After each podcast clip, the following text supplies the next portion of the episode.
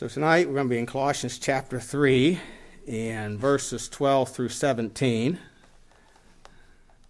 Colossians 3, verse 12 says, Put on therefore as the elect of God, holy and beloved, bowels of mercies, kindness, humbleness of mind, meekness, long suffering, forbearing one another, and forgiving one another. If any man have a quarrel against any, even as Christ forgave you, so also do ye.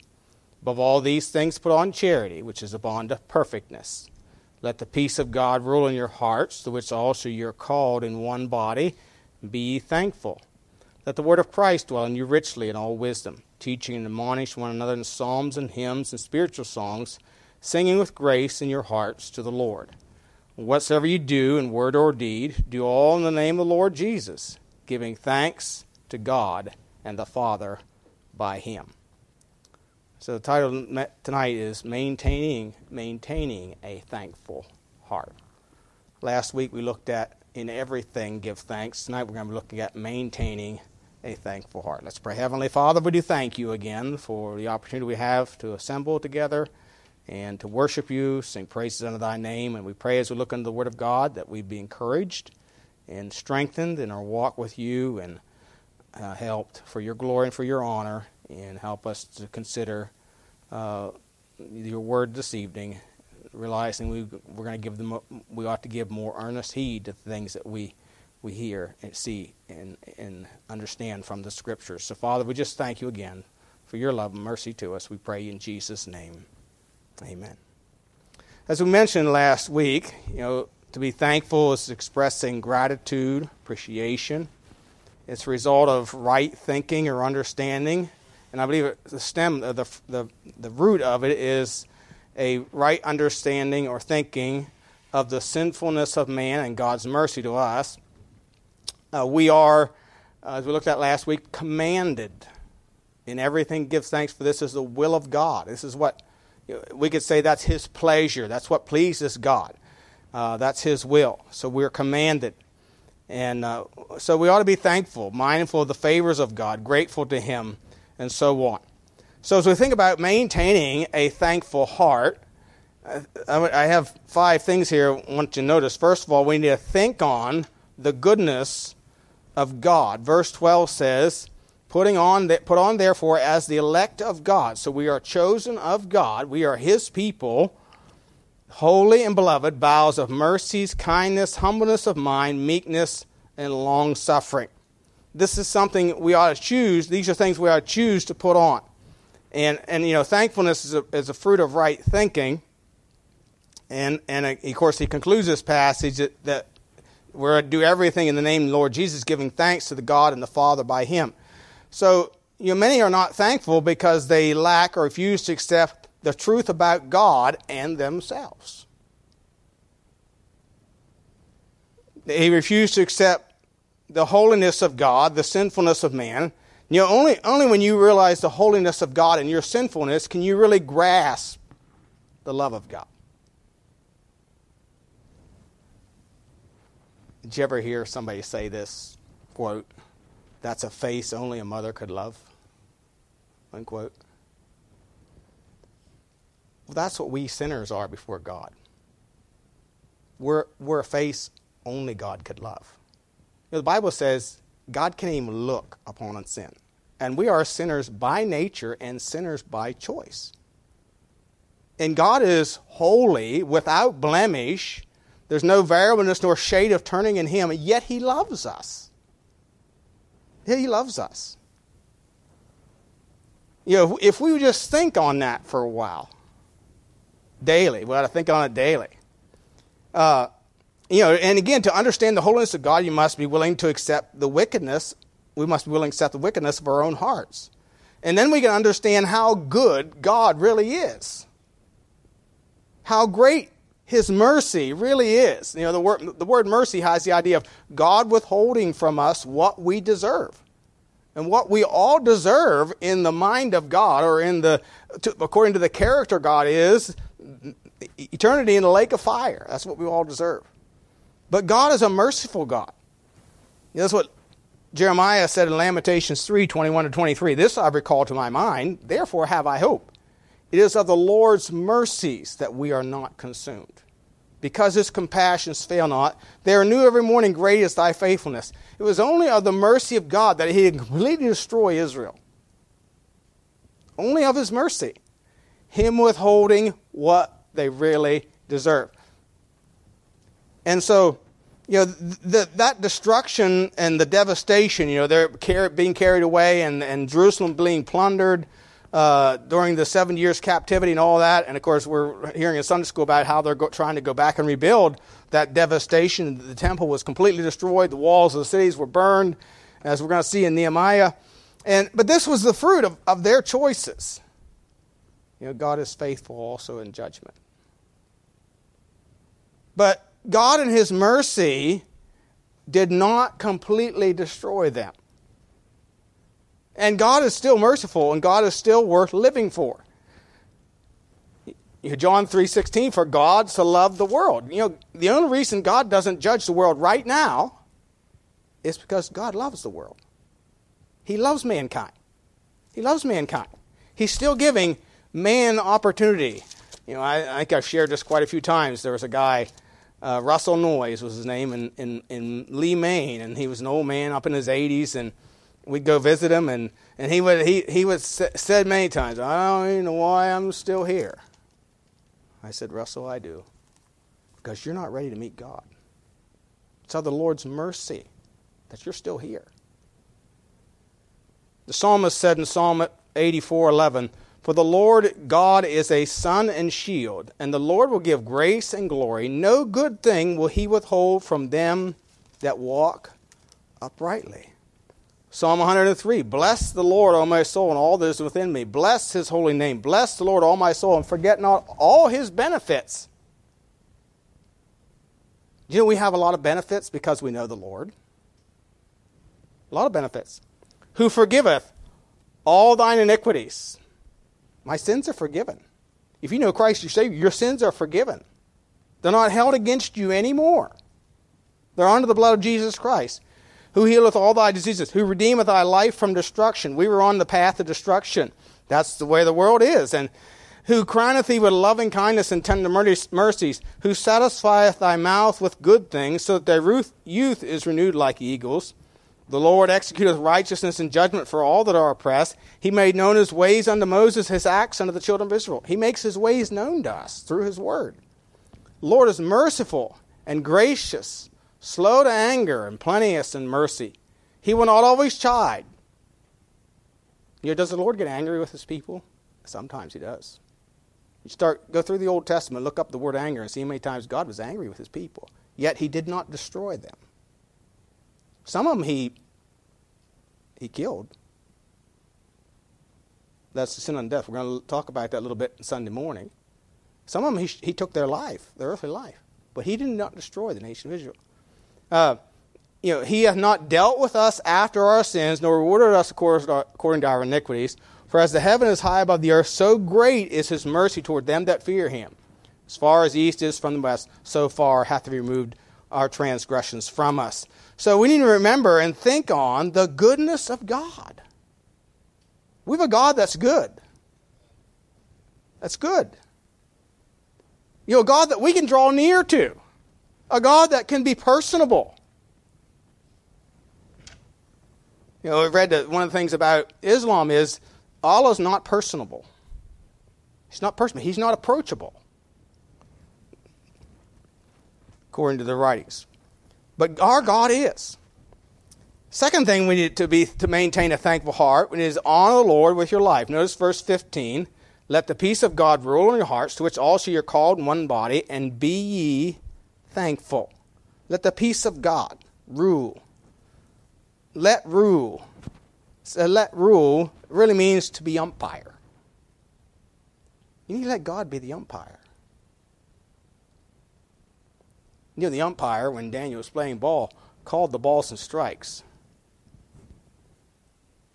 Now, there were times that people didn't agree with what he called, but that didn't matter. That didn't matter. It, he was the umpire. I didn't see any, I wasn't, you know, You know, I wasn't to all the games, but any of the games I was at, there was no game in any of the games I was at that the umpire called a, a, a ball, a pitch, a ball, and it got overturned. Somebody complained about it and he changed his mind. It didn't happen. You can complain to God all you want, but it isn't going to change his mind. You know, we let him be the umpire. Let him decide. Let him determine to direct, to control, to rule. That's what, that's what that word let rule means. Decide or settle. You know, if we're going to be thankful, we must let the Lord rule. Let the Lord rule. Uh, we must honor him, submit to him, give deference to, yield to him.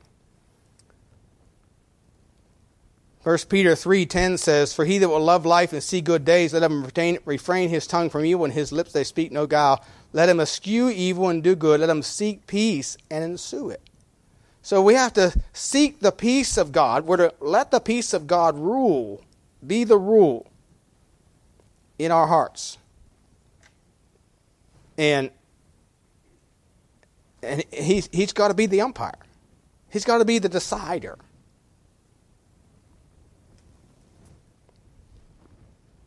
You know, people will influence you for good, or they can influence for evil. But you know, they people will influence you for good, and you need to be thankful for that. But we ought to not stop there because we need to continue our growth and allow the Word of God to rule in our lives. Third thing we see here is we have to appropriate the victory that God has given us. If you notice in verse 15, let the peace of God rule in your hearts, to the which also ye are called in one body and be ye thankful. You're called to one body. He, he, tells them, you know, this church at Colossae, you're called to one body, to function together as one body. Of course, that word body refers to the church. You're called to a church to learn the truth from the church, the pillar and ground of the truth. You know, so we we learn. It's in the church. We, in the, in His body, we learn to apply scriptures to real life to grow in our understanding of Him, to walk in obedience to Him. And so, so we're, you know, we need to practice what belongs to us as we learn it in the church. To practice the victory that is ours, was declared in the Word of God, that is ours through Christ Jesus. To rest in that. Therefore, being justified by faith, we have peace with God through our Lord Jesus Christ. We, we need to rest in the fact that we are justified. If we have been saved by the blood of Christ, we are justified, declared righteous by God. We need to rest in that. There is therefore now no condemnation to them which are in Christ Jesus, who walk not after the flesh, but after the Spirit. We need, to, we need to understand that we're not we're no longer condemned by God because we're under the blood of Christ. Now, what, do, what will that do for your life? It will encourage you, it will lift you up, it will make you realize look, God accepts me. I'm accepted by God. I'm declared righteous in God's sight. I'm a child of God.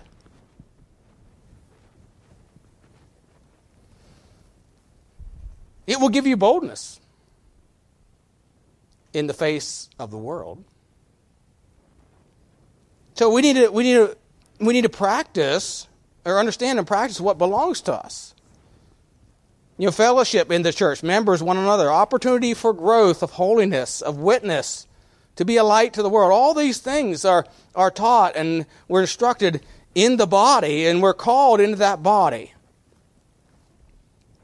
You know, to exercise the power of God. In Ephesians chapter 1, uh, in verses 18 and 19, Ephesians 1 18, 19 says that the eyes of your understanding being enlightened, that you may know what is the hope of his calling, what the riches of the glory of his inheritance in the saints, what is the exceeding greatness of his power to usward who believe, according to the working of his mighty power, which he wrought in Christ, when he raised him from the dead and set him at his own right hand in heavenly places. See, your power of God is available to us when you believe what he says.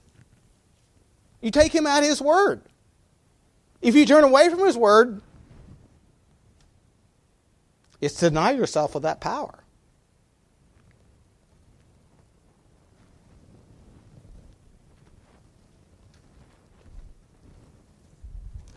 You know, it gives you your power to understand authority and you know to be a to be a child of God and and and to have uh, power over the world, the flesh, the devil, temptation to sin uh, you know, to do what is right and pleasing in thy sight.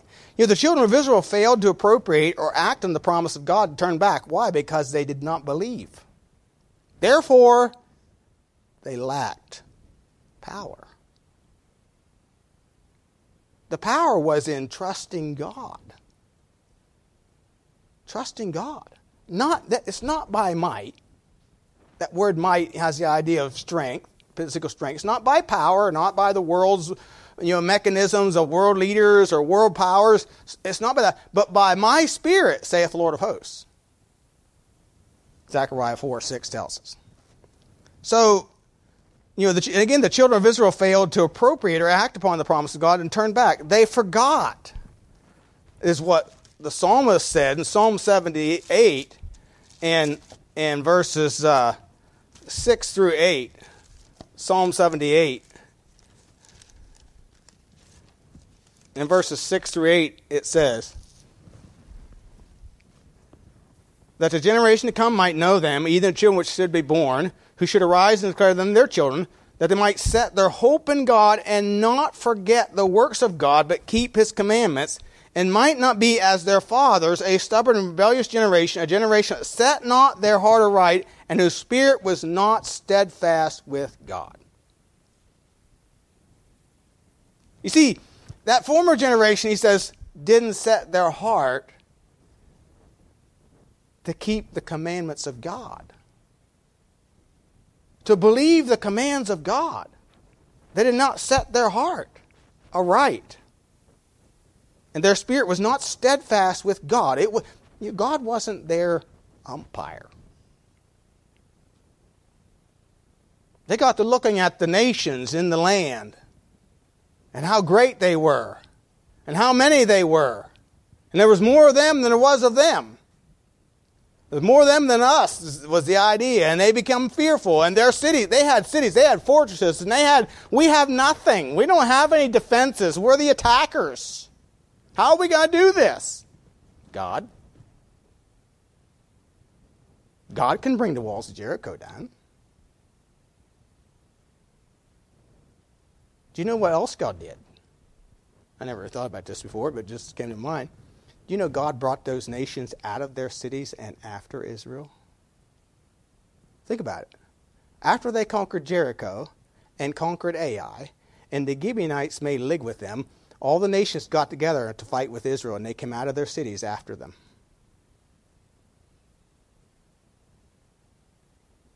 Guess what they did? They left their defenses. Their major defenses, they left, all their walled cities.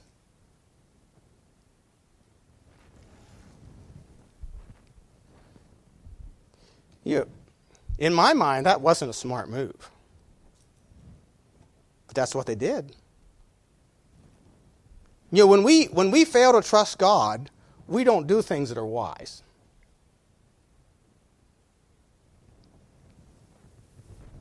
And that's what Israel, that's what, and basically that's what Israel did. They, they failed to trust God. Therefore, they didn't, they didn't use wisdom in applying God's word to their life, and they failed in properly conquering the nations. And some of them turned back and were destroyed with the destroyer.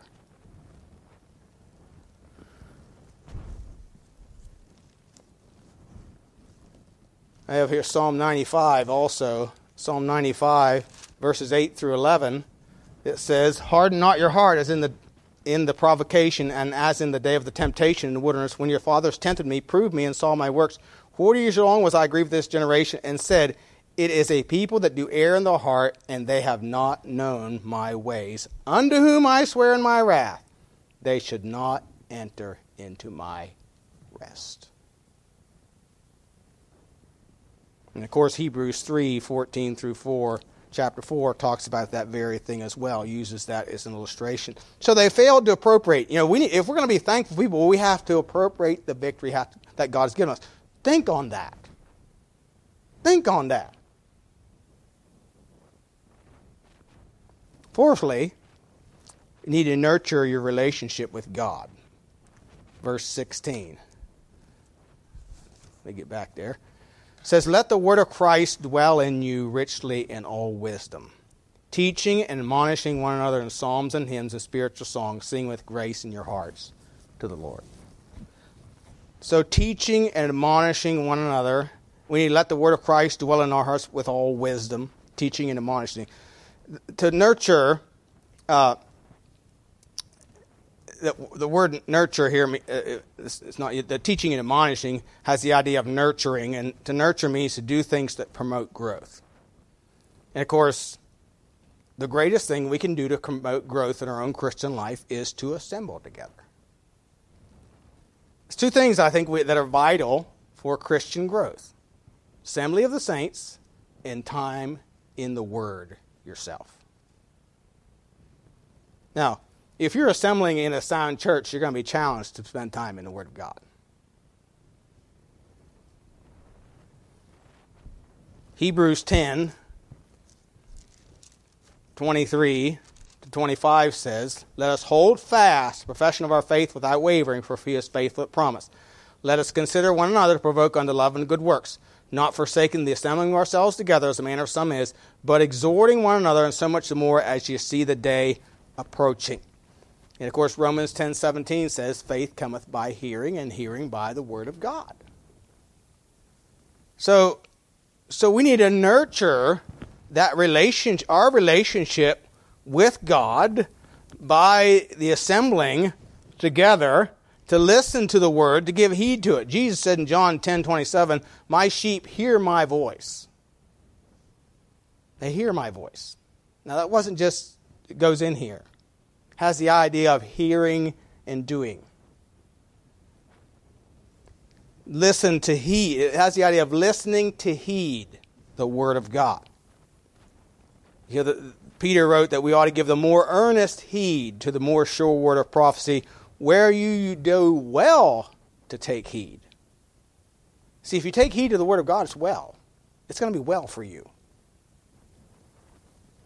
You James, or not James, Joshua 1 8, where it says we're to meditate day and night in the Word of God so that we might uh, have good success. James 1 22, be ye doers of the Word, not hearers only. Has the idea again of listening to heed. Not just hearers, but doers. Matthew 7 24, you know, he that heareth and doeth is a wise man. That's, that's the wise man that builds his house upon a rock. He heard and he doeth. He's like that wise man that builds his house upon a rock. And, and so, uh, you know, the, the uh, Solomon said in Proverbs chapter 4, verse 1 Hear ye children the instruction of a father, and attend to know understanding. My son, attend to my words, incline thine ears unto my sayings. Chapter 5, verse 1 My son, attend unto my wisdom, and bow thine ear to my understanding. Hearken unto me, therefore, Proverbs 7:24. Hearken unto me now, therefore, O you children, attend to the words of my mouth. See, we need to be nurturing your relationship with the Lord should be a top the top priority in our life. God is the fountain of wisdom. He's the source of wisdom. Your education can help us gain wisdom, but education is not the same as wisdom. Education can give people knowledge. It's a tool to gain knowledge. But you know, there's educated people that don't believe in God. Is that wise? No, that's very foolish. I remember Alan Dickerson, Pastor Alan Dickerson, saying one time that, to, to, to, as an illustration, to prove that education and wisdom are not the same, and that you can be wise, uh, be smart, be educated, and very foolish. He said that the some of the highest studies have shown that some of the highest people that use smoking and, and do addictive things are like NASA scientists.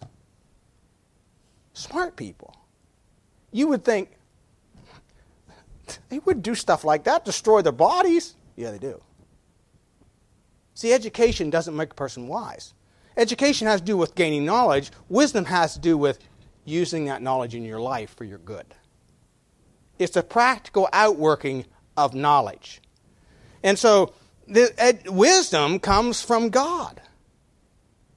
Wisdom is the application of our understanding or knowledge of God. For there to be growth in the Lord, there must be application of it. Must be application of it. So we need to nurture our relationship with the Lord.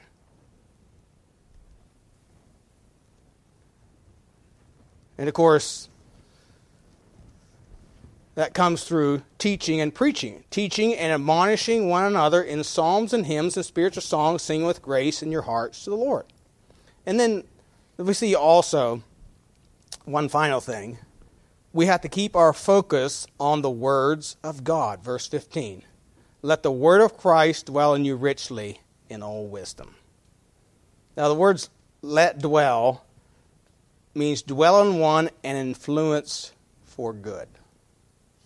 Dwell in one with the idea of to influence for good. So we have to keep our focus on the words of the living God.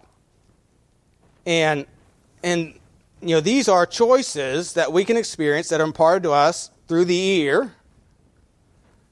You know, so we need to be careful where our focus is. What do we read and listen to most? What you read and listen to most will affect what you think about most.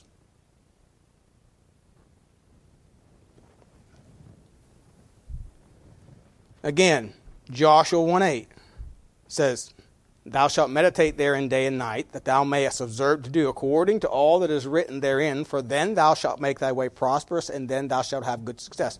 Couldn't he have just read it one time and been okay? No. Because we forget. If we're not reminded over and over again, we're not going to continue doing it. Because we are prone to wonder we are prone to sin. We still have that sin nature. And the reason David fell into sin was he wasn't where he was supposed to be. That was a main factor there. At the time that kings go forth to battle, David tarried at Jerusalem. He was loafing.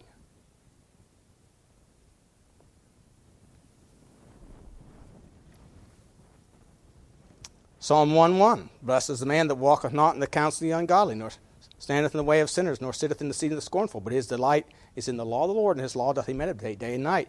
He shall be like a tree planted by the rivers of water that bringeth forth his fruit in his season. His leaf also shall not wither, and whatsoever he doeth shall prosper. And then 1 Timothy 4.15. Paul told Timothy, Meditate thyself wholly on these things. You need to meditate, Timothy, on the things of God. Meditate. You know, if we're gonna if we're gonna have the word of Christ dwell in us richly in all wisdom, we have to continually, continually read, listen to, read, listen to, think about. Because what you read and what you listen to is going to affect what you think of.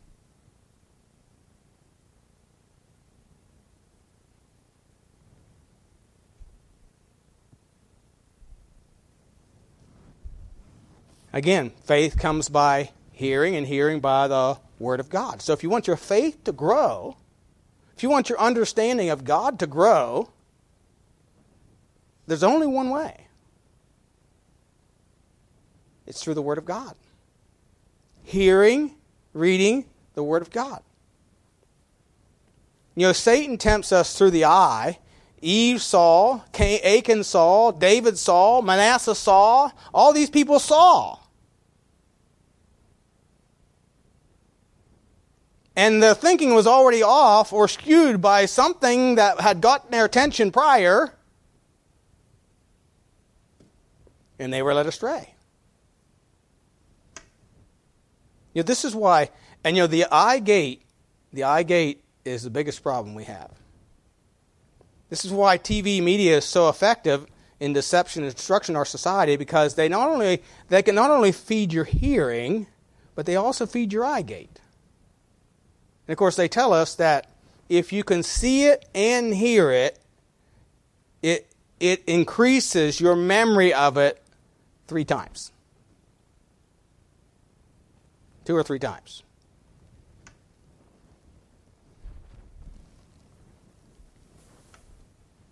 And you know what they saw, what Eve saw, what Achan saw, what David saw, what Manasseh saw, deceived them into thinking that it was something that they could have, or something, or God was withholding something from them, which He was not. You know, Nathan the prophet came to David and said, If you'd have wanted this and this and this, you know, God said He would give it to you. But you took another man's wife and then had her husband murdered.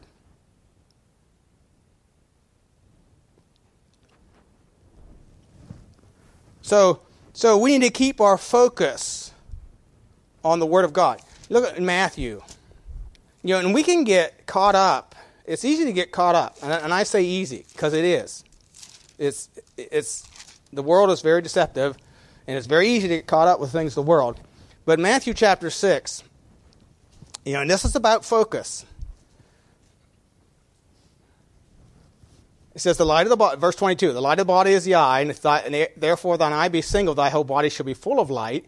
Thine eye be evil, thy whole body shall be full of darkness. If therefore the light that is in thee be darkness, how great is that darkness? If you are constantly viewing and listening to things that are dark, you're going to think dark.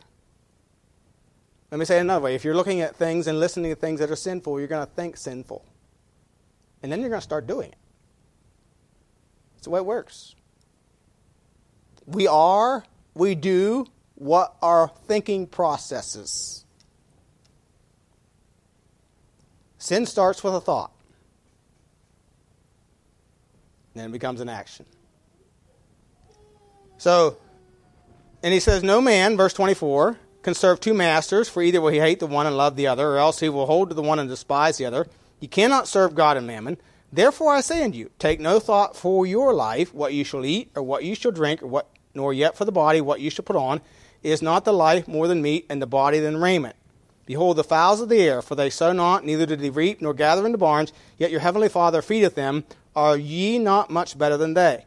Which of you, by taking thought, can add one cubit unto his stature? And why take ye thought for raiment? Consider the lilies of the field, how they grow, they toil not, neither do they spin. Yet I say unto you that even Solomon all his glory was not arrayed like unto one of these. Wherefore, if God so clothe the grass of the field, which today is and tomorrow is cast in the oven, shall he not much more clothe ye, O ye of little faith? Therefore, take no thought, saying, What shall we eat, or what shall we drink, or wherewithal we shall be clothed? For after all these things do the Gentiles seek, for your heavenly Father knoweth that ye have need of these things. But seek ye first the kingdom of God and his righteousness, and all these things shall be added unto you. Take therefore no thought for the morrow for the morrow shall take thought for the things of itself, sufficient unto the day is the evil thereof. See, so often we're worried about tomorrow. God says, You need to take care of today. I'm in tomorrow. I'm in tomorrow. You're in today. If we continually worry about tomorrow, we're not going to do right today. We'll be consumed. And this is what he's talking about here. You know, I don't know. Maybe the disciples are getting worried, you know. Hmm. None of us have fished for a while. I don't know how much money we have. And, you know, they're traveling about with the Lord Jesus, following the Lord Jesus. And he said, Foxes have holes, birds of the air have nests, and the Son of Man hath not where to lay his head. We know they had a bag, that Judas was the treasure, so they had some money, you know, and people would provide for them. But maybe the disciples thinking, you know, you know, Peter may have said to John, you know, John, we haven't worked, we haven't earned any money working a job in the whole last month. Are we going to have enough money to eat this coming month? Are we going to have enough to, bu- to buy, you know, I, I need a new pair of sandals. Am I going to have enough to buy a new pair of sandals or shoes? I don't know if they were worried about that or not. But for some reason, the Lord says, look, you need to worry about today and let God worry about the problems that are coming tomorrow.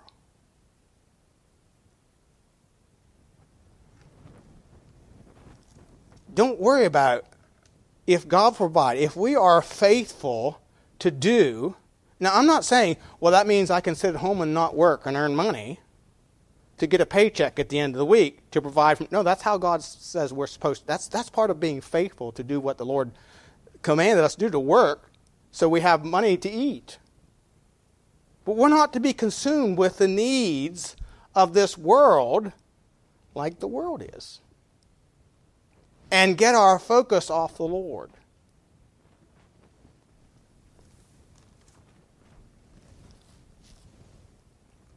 You know, often we, we this starts sometimes when we want to be like everyone else. Peer pressure. We can become embarrassed and then resentful. Proverbs 14:12 says, "There is a way that seemeth right unto a man, but the end thereof is the ways of death." You know, unthankful is always associated with in the Bible apostasy and unbelief. Look at Romans chapter 1. Romans chapter 1. and it was with the children of Israel in the Old Testament. Romans 1 21. Because that when they knew God, they glorified him not as God, neither were what? Thankful. But became vain in their imaginations, and their foolish heart was darkened. 2 Timothy 3 2. 2 Timothy 3 2. This know also the last days perilous times shall come. Men shall be lovers of their own selves, covetous, boasters, proud, blasphemers, disobedient to parents. Does that describe our day? They're lovers of themselves. You know, I saw uh, a Google heading the other day, yes, uh, two days ago, I guess it was, of this young lady who said and she used a few choice words, which I cannot say, but she said, So much with working, I'm too pretty to work, to waste my time, spend all my life working 40 hours a week.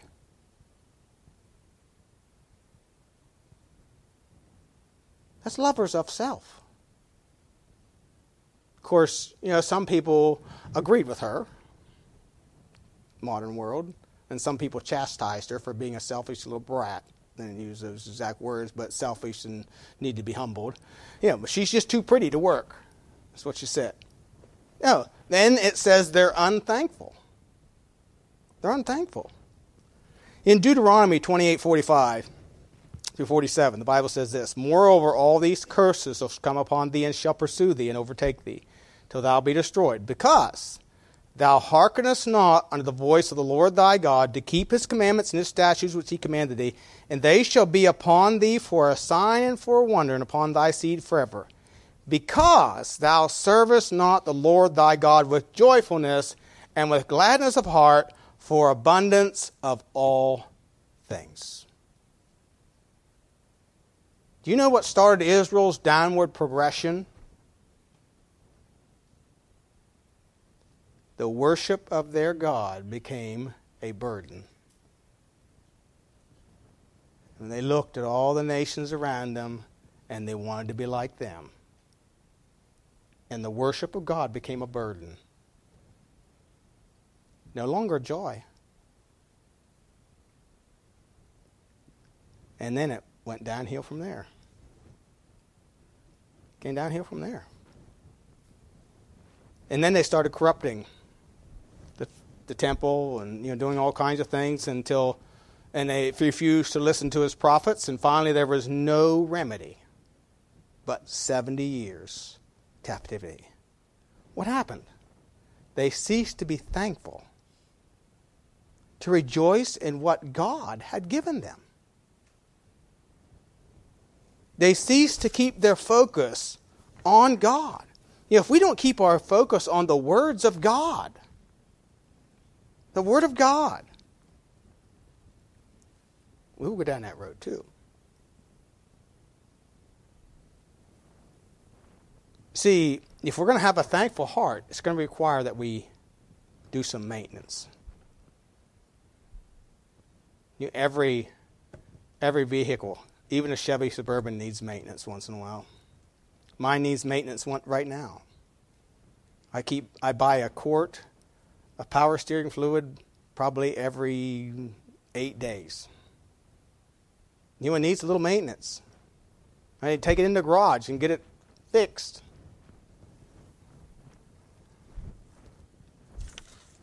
Our Christian life requires maintenance. If we're going to have a thankful heart, it's going to require maintenance because it does not come natural. It doesn't come natural. It comes when we think on the goodness of our Lord and meditate in His Word and His promises to us and keep our focus set on Him.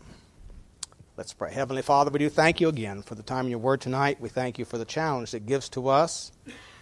And Lord, we pray you should help us to be grateful for what you have given to us, for what we have in our Lord Jesus Christ. And help us to rejoice in him and to be satisfied therein. We do pray in Jesus' name. Amen.